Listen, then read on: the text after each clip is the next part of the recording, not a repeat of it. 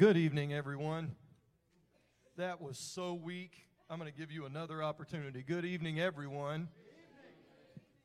Much better. It's nice to see you here at Grace Church tonight. We're glad that you could be with us here on campus. It's nice to see all of you. And for those of you that are joining us via live stream and Facebook Live, we would like to say welcome to you as well. We're glad that you could be with us tonight wherever you are. Just want to make a, a few announcements. Some of these are pretty important. Listen closely. Uh, all of our services, all of our services from Sunday the 26th until Sunday the 1st will be dismissed due to the holiday season, so please keep that in mind. We also want to remind you that Sunday, January 2nd, will be a communion Sunday, and that's always a very special time here at Grace Church. And then, beginning Monday, January 3rd, until Sunday, January 23rd, will be our 21 days of sacrifice. And also, please keep in mind that Tuesday, January 4th, we'll have our first Tuesday prayer here in the sanctuary at 7:30. So a lot going on at the beginning of the year. Uh, so please make note of those things. And if you were just left lost because of all of those dates and times I threw at you, you can always check that out uh, on the events tab on our church website or by clicking on the church app, and um, you will be updated about everything going on. Before Pastor comes this evening, I just wanted to take a moment to challenge your thinking a little bit on a Wednesday night. You know, the holiday season is very busy, but at the same time, it's often for many a time to kind of pull back and rest and reset a little bit. People take time away from work and their typical schedules to travel, to spend time with family, uh, take a vacation, and, and gen- generally just get away from work and the regular day to day for a little while. So, most of us don't normally associate words like work or vocation or career with the Christmas story in Scripture. And I want to challenge that for just a moment. Whenever you think about all of the characters in the Christmas narrative, one of the most enigmatic has to be Jesus' earthly father, Joseph, because Scripture just doesn't tell us explicitly a lot of facts about Joseph. And most of what we know about him has to be inferred. But one thing that we do know for sure in Mark chapter 6 and also in Matthew chapter 13, we learned that Joseph worked as a carpenter. Now, my concordance says that that Greek word tekton, that we translate carpenter, can also be understood to mean a craftsman or an artisan.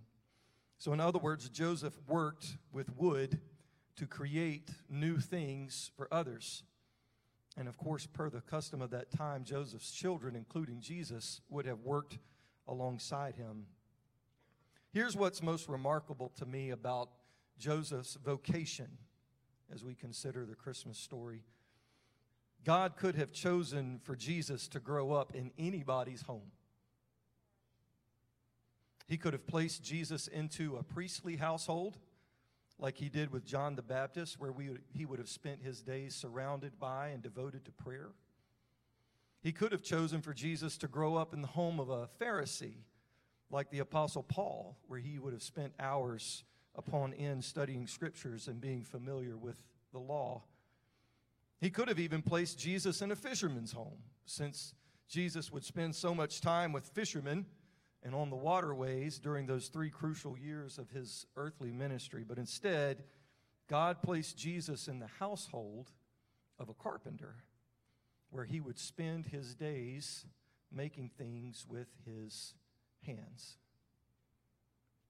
Now, on the surface, that choice might seem a bit odd, but I would argue that it's one of the least surprising things in the entire Christmas story. Why? Because the work of Jesus' earthly father, Joseph, wasn't all that different from the work of his heavenly father.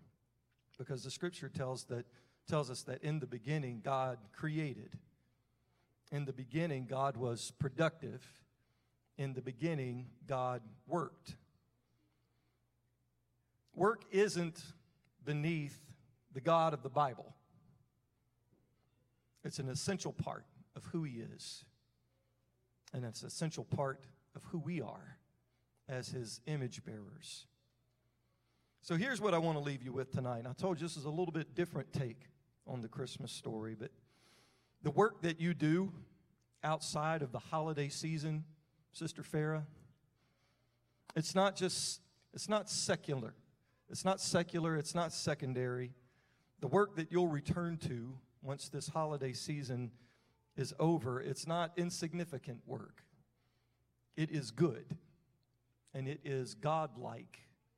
So do it in line with his character, with excellence, with love, with sacrifice, with justice, with beauty, with creativity as a response in worship. A little bit different take on the Christmas story. Y'all think about it. Look at your favorite neighbor tonight and tell them, I hope you have the best Christmas ever. Good job. Merry Christmas, everybody.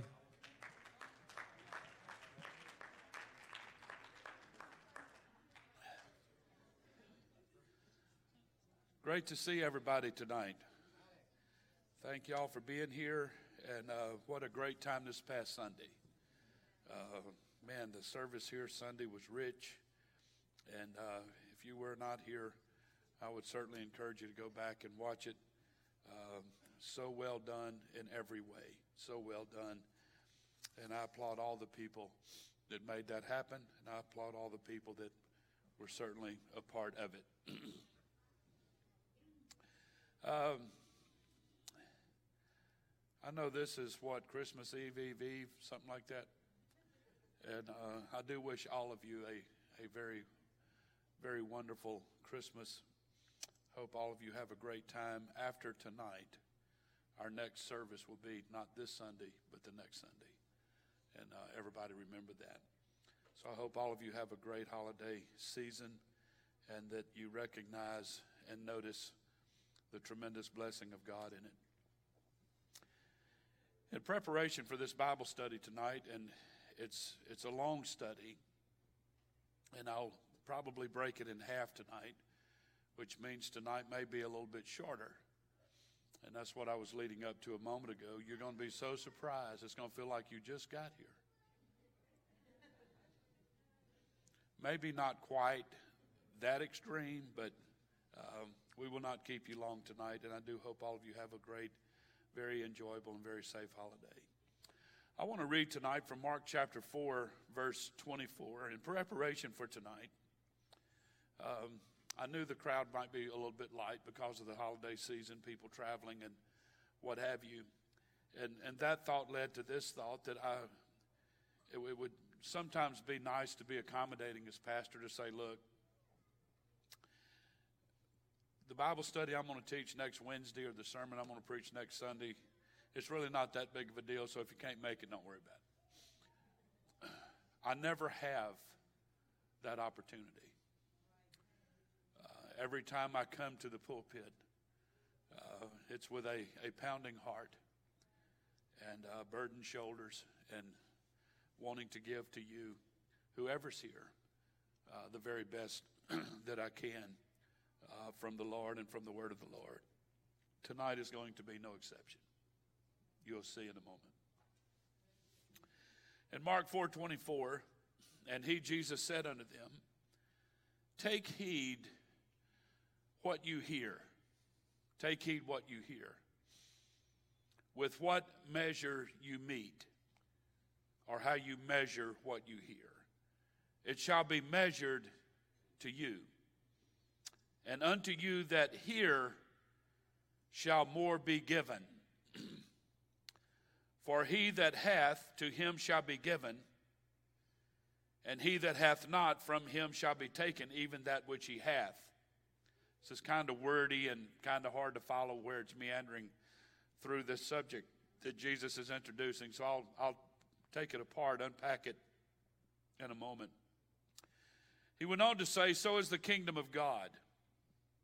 As if a man should cast seed into the ground and should sleep and rise night and day, and the seed should spring and grow up, he knoweth not how. For the earth bringeth forth fruit of herself, first the blade, then the ear, after that the full corn in the ear. But when the fruit is brought up, immediately he putteth in the sickle, because the harvest is come. Now, I'll comment about this in a moment, but this probably doesn't make a lot of sense right now. But follow me tonight as we go through this. I want to talk to you tonight about the standard of compensation. I talked to you last Wednesday night about the standard of devotion and worship and so on. Tonight I want to talk to you about the standard of compensation. This passage that we just read is to some, it can be very, very difficult to grasp. the light reader and the surface thinker will not understand what Jesus is saying. This very fact is the point that Jesus was making is that he knew he was about to present to them an idea, a concept, a principle that they wouldn't understand it. It would require a lot of thought, going home and digging, searching, praying, that kind of thing. Grasping, listen to Pastor, everybody bear with me tonight. I'm because I'm going to say this to listen over and over. But grasping and knowing the truth takes time. Grasping and knowing the truth takes time. It takes effort. It takes energy. The man has a twofold responsibility toward the truth, is, is what Jesus was referencing in the scripture setting. Two principles that he was wanting to bring to light was number one was to share the truth and number two was to mark the truth. Jesus said share the truth and then jesus shared a very simple truth in one place in the new testament jesus said and all of you are familiar with this he said a candle is to be placed on a candlestick in the most conspicuous place where it can best be seen by everybody around.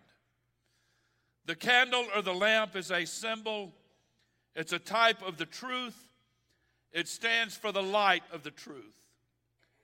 Light and truth are to be the character, the very nature and behavior of the believer. The believer is to live the truth.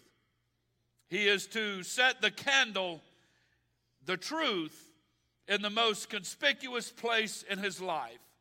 This is reflected in what we teach here in Grace Church. This would be speech, dress, attitude, conduct, etc. A candle is not placed under a basket where it would be extinguished, yielding it incapable of fulfilling its purpose. A hidden candle is a candle without a purpose. God gives the light of truth to believers for a specific purpose, and that's that it might be shared with those around us who live in darkness. God wants others to see and know the light, the truth, and purpose of life. The believer must make sure that he does not hide or misuse the light of truth. Jesus said, You are the light of the world. A city that is set on a hill cannot be hid. Paul said in Philippians 2 that you may be blameless and harmless, the sons of God, without rebuke in the midst of a crooked and perverse nation among whom you shine as lights in the world. If the church ever had an opportunity to shine bright in the world, it's the one we're living in. Peter said, a familiar reading, we all know it, but you're a chosen generation, a royal priesthood, a holy nation, a peculiar people, that you should show forth the praises of him who hath called you out of darkness into his marvelous light. So Jesus said that we are to mark the truth, to take heed, and to make sure you hear the truth. Jesus is still talking about the responsibility of the hearer. The hearer is responsible for hearing the truth. He is also responsible for what he hears and how he interprets what is being said. A man is responsible for making sure that he knows the truth and that he possesses the truth. He is responsible for what he hears. He's responsible for what he possesses. And he is responsible for what he knows. Listen to Pastor tonight. If a man is filled with junk, he is responsible for the junk. If he is filled with the knowledge of real truth, then he is also responsible for the truth. A man is accountable for what he fills his heart and mind with. A man is to take heed, he is to keep guard, he is to watch, and to make sure that what he hears is the truth. It's the hearer's responsibility. Jesus states that why a person must take heed and make sure he hears the truth. There is a principle of truth that takes effect in every person's life, and it's pointedly clear. By listen. The measure to which a man gives himself to know the truth determines his reward from that knowledge. I want to explain something to all of us here tonight, and, and I may come back to this, and, and if not tonight, on the next Wednesday night we teach. I've often pondered, we, I'll use this term tonight, we're mostly home folks here tonight, why apostolic people, stalwart apostolic, one God, Jesus name, tongue talking holiness people go charismatic.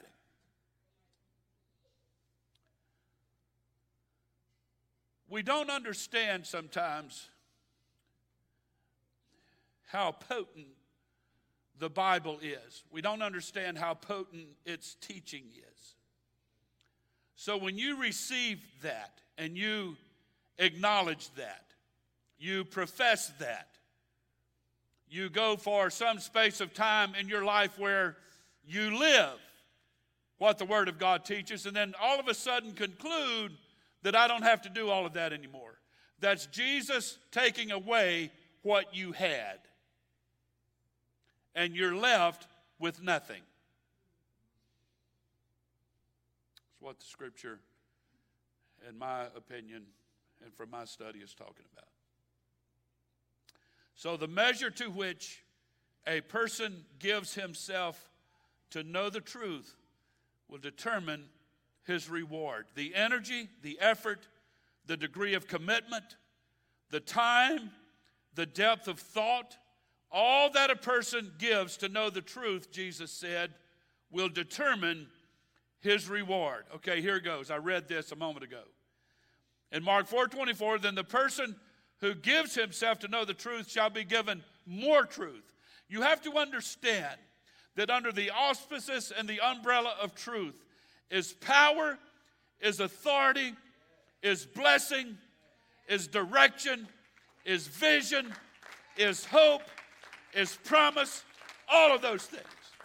So Jesus said, the more that a person gives himself to know the truth, you'll be given more truth. And that umbrella of truth will be expanded and expanded and expanded. But watch this the person who does not give himself to know the truth shall lose all, Jesus said. By you not living what you profess to be the truth, it's like you take down that umbrella.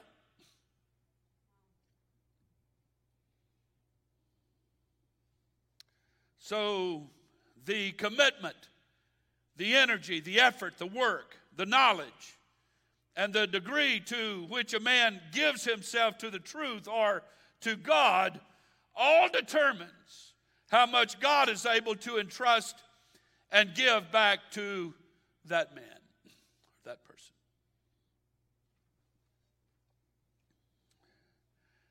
This is more, this principle is more than just And I've heard people say this, and I've said it. You only get out of it what you put into it. This is more than that. This, what I'm teaching tonight, is that statement on steroids, if you will. It's, this isn't addition here. This is multiplication. This is two. This is exponential.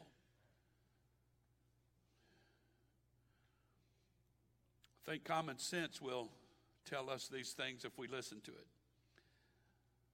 So God expects God expects a man to seek after the truth. God hates or abhors laziness, selfishness, indulgence, uselessness, excuses, worldliness, and ignorance. God holds a man responsible for hearing the truth. He does. I think God has a right to have these kind of expectations upon the hearer.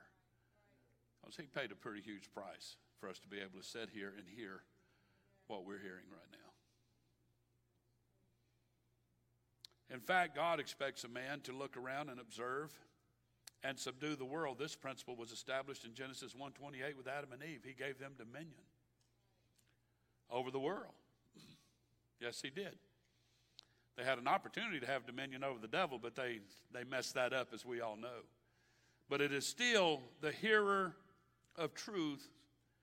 It's that person's responsibility to subdue the world. In other words, the world don't dominate your life.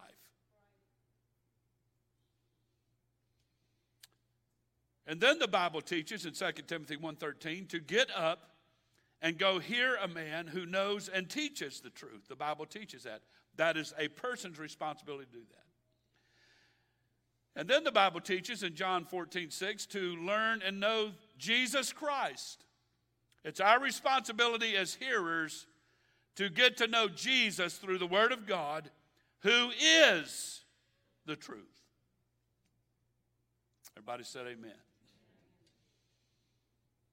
And then in John 17, 17, it is the hearer's responsibility to sit down and study the truth, to study the Word of God, because we will be judged for what we have heard, and we are to give ourselves to hear the truth. This is what the Bible teaches. Now, I don't know how to get around this. I don't, I don't know how to make this bargain with God and say, you know, that's just a little hard. God, if you could just let up a little bit on me, I'd really appreciate it. I don't, I don't see where that is applicable in this scripture setting. Let me talk to you tonight about the importance of our knowledge. Perhaps you will agree that our safety and sense of well being, our life, in fact, depends on the degree to which we can trust the accuracy of the knowledge of the people we deal with. I'll give you an example. In July of 1971, a jumbo 747 jet was damaged on takeoff in San Francisco. Fortunately, no one was injured, although there were serious injuries. Later, the pilot testified that the flight dispatcher had told him his runway was 9,500 feet long, which it was, however. Mostly because of construction work, only 8,400 feet were available for him to use for takeoff. This led to a miscalculated takeoff speed and consequently the accident. Investigators thus came down to the use of incorrect takeoff speed, resulting from a series of irregularities, tiny pieces of misinformation, or lack of information. Every day in this, in this in our world, every day, thousands and thousands of passengers stake their lives on the gamble that bits of information vital to their safety will be transmitted with absolute scrupulous accuracy.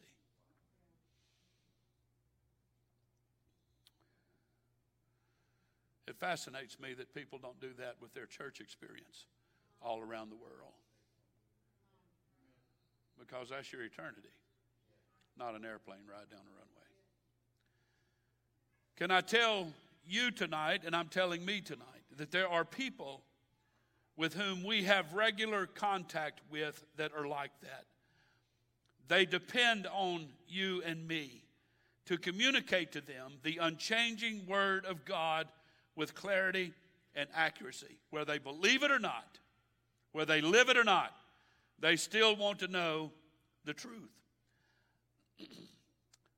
Paul wrote to Timothy, very familiar reading, but he, he said to study to show thyself approved unto God, a workman that needeth not to be ashamed, rightly dividing the word of truth. To study the word of God is to make an investment in knowledge, which, according to Benjamin Franklin, always pays the best interest.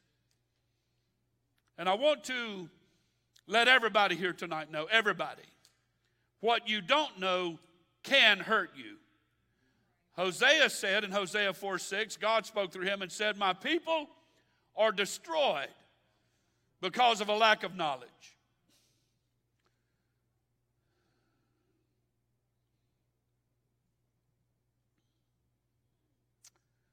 One man tells the, the following true story in a, a booklet that was published a number of years ago. He said, On a large campground one morning, while a beautiful testimony meeting was running and the saints were full of praises and the glory of God was, was on the multitude, a young man arose and began to testify. And he at once began to leap in the air. And he thanked God that he had no education and that he was ignorant and was glad of that fact.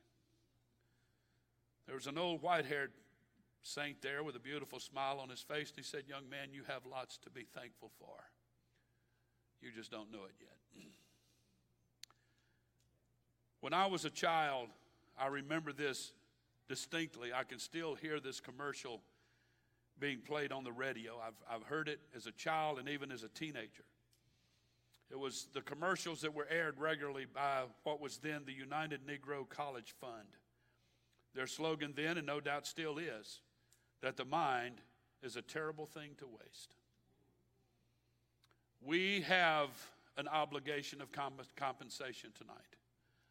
That what God allows us to hear, the impetus is on us now to develop it, to study it, to let it grow, and to cause our relationship with God to be more enhanced as a result of it. God never established for us to sit in a place where we question and debate and look for loopholes and say, I don't have to do it, and all of that kind of stuff. He wants you to be the opposite. And I have found in my own personal life, I had a conversation with somebody yesterday about this. I found in my own personal conversation that the more through the years I've studied the Word of God, the more I'm like, wow. Have you ever heard that sermon? Somebody just say a line, or a Bible study where somebody just quotes a line out of the Bible and or some knowledge of truth that they've come across, and you're like, wow. I've sat here and listened to our own ministry team preach and say, why didn't I think of that? It's because the Bible is so full of amazing, life enhancing truths. It makes our life quality, it makes our lives excellent. It gives us a greater understanding of God, a greater appreciation of God, all of these things matter. And everybody said, Amen. So if a mind is a terrible thing to waste, if that's true in the natural world, in the natural sense, then how much more is it true in the spiritual sense?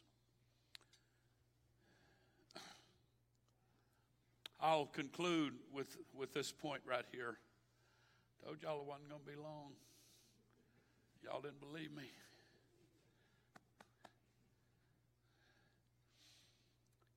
On an occasion when the Pharisees were trying to entrap Jesus, they did this over and over and they never learned. They asked, What was the greatest commandment in the law? What is it? Jesus answered them, but he added to it. In Matthew 23 37, notice it on the screen. They asked him, What is the greatest commandment? Here it is. He said, Thou shalt love the Lord thy God with all thy heart, and with all thy soul, and with all thy mind. Everybody say, mind. This quote, he's quoting Deuteronomy chapter 6, verse 5, When Moses said, Thou shalt love the Lord thy God with all thine heart, with all thy soul, and with all thy might, Jesus didn't say might, he said mind. If you study the New Testament carefully following the book of Acts, I've taught for years that all of the epistles, you have one book in the Bible that teaches you how to receive the Holy Ghost. And then you have all these other books that follow it that tells you how to keep it. But if you study the New Testament, especially following the book of Acts, a lot of what you read deals with the mind. How people think, how they perceive, what their perspective is, etc. When Jesus said to love the Lord your God with all your mind, he's talking about this is where the truth, this is what it goes through first, if you will. Faith comes by hearing. So the Word of God goes into your ear, through your brain, and then your brain distributes it, if you will, through the rest of your being. When Jesus added the words, with all your mind, his purpose was to show that a person's total being must be involved in loving God, loving the Word of God, and loving truth. You can't do it with just part of you.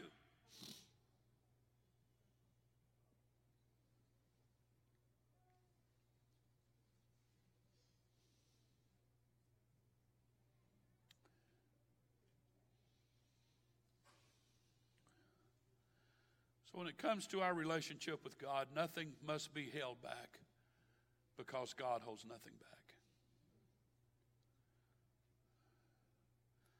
Much of the New Testament focuses on Jesus' addition with all your mind by strongly emphasizing the renewing of your mind in at least two different places in the New Testament in Romans 12 and Ephesians 4. I believe that we need this emphasis every bit as much as this scribe who came to Jesus and said, What is the greatest commandment? Much of modern day teaching attempts to bypass the mind. It's, it's all about the heart. It's all about the heart. Jesus just looks at the heart. It's a fallacy. If Jesus only looks at the heart, he'd have requoted the Deuteronomy scripture, said, Love the Lord thy God with all your heart, and left the soul and mind out of it. But he didn't. He wants a total encapsulation of our being and our relationship with him, not just part of you. And we've heard this all of our lives, but I'm coming with it tonight from a different perspective, and hopefully you understand. So, a lot of modern day teaching, a lot of modern day teaching, a lot of churches, especially here in our country, they want to bypass the mind. They, they want people to be able to think what they want to think, watch what they want to watch, do what they want to do, go where they want to go, as long as your heart's in the right place. It's not what the Bible teaches. It's not. And you can't totally blame the pastor. A lot of the impetus, according to this study tonight, goes to the hearer. It's your job to take your Bible home and study that out on your own.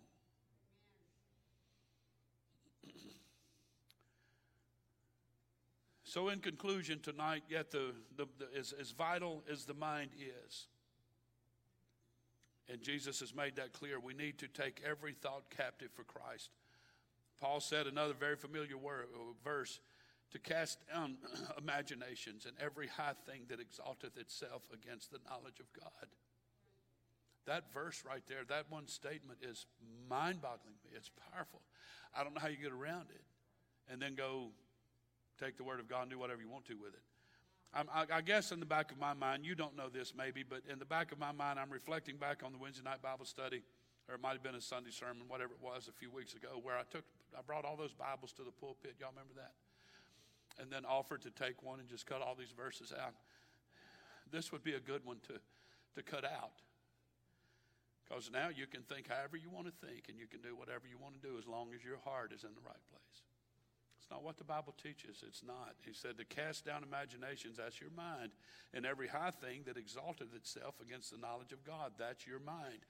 And bring into captivity every thought to the obedience of Christ. It's what the Bible teaches. I want to stop right here. Again, this is a, a longer study. Uh, I will introduce it. I'll do a little bit of review, in a couple of weeks. But we, we, we have far too many heart and emotion only Pentecostals. Uh, Sister Murphy and I had a short conversation the other day, and uh, just this statement that I made to her is there's a lot of people who want to attend church, but they don't want to be in church. And it's, it's, it doesn't work. And, and God, I, have tried to take the Bible. You know, if you take all the holiness stuff out, just get rid of all the holiness stuff that the Bible teaches. If, if we could do that, I promise you there'd still be people in the church that would take the Bible and find something else. So, can we take that out? And then pretty soon you're left with its bottom line, it would be the Bible would be a journal. It'd, have, it'd be in a cover with paper pages on the inside, but there's no writing at all. You can just do whatever you want to do, and God understands, and we'll all go to heaven one day. But that's, uh, folks, this is this is my job. This is what I've been called to do, and uh,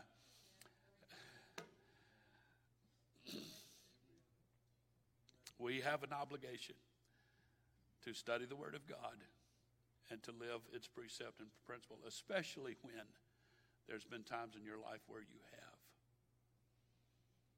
I believe there's a difference in coming to Jesus and departing from Jesus. Coming to Jesus is that new convert, and they don't know everything. They don't know everything about the Scripture. We, we've had folks come to Grace Church through the years that, oh my goodness. Uh, but as time goes on, they get closer and closer to Jesus, and their lives clean up, and they get better, and better, and better. And invariably, no matter when this happens, they always meet that established saint who's been in church for some number of years. They meet each other. One's coming to Jesus, the new convert is, the new person. And then you have these older established people that are walking away, and they kind of bump into each other. Brother Anthony Mangun said one time at camp meeting, one of the most frustrating things he ever experienced as pastor, one of the most frustrating things is when he gives an altar call on Sunday morning that sinners are coming to the altar and the saints are rushing to get out to the door to the closest restaurant so they don't have to wait on a table. And I'm using that analogy to say that we have people that are constantly at Grace Church drawing closer and closer to God, but they're bumping into the people who are moving further and further away from God. The impetus is on us to take the Bible and to study it and to know the truth of the Word of God and then live it obey it. It's compensation. God gives you His truth, and you give back to Him by living it, by loving it, by studying it. Thank the Lord. Does anybody here tonight love Jesus? Amen. Let's give the Lord some hand praise tonight. Let's give him some appreciation. Thank you, Jesus. Thank the Lord. God bless you tonight again. Y'all have a Merry Christmas. All of you JVers and our younger children up here, some of them are sleeping. Uh, poor little darlings. Uh, I hope y'all get everything that you want for Christmas and your mom and dad and your grandparents just really kick in the dough and buys all that expensive stuff that you've been wanting. Wouldn't necessarily hold your breath, but but maybe you never know. There is a God and He can work miracles. So we'll see anyway, God bless you tonight. Love you folks. Merry Christmas. And we'll see y'all in about a week and a half.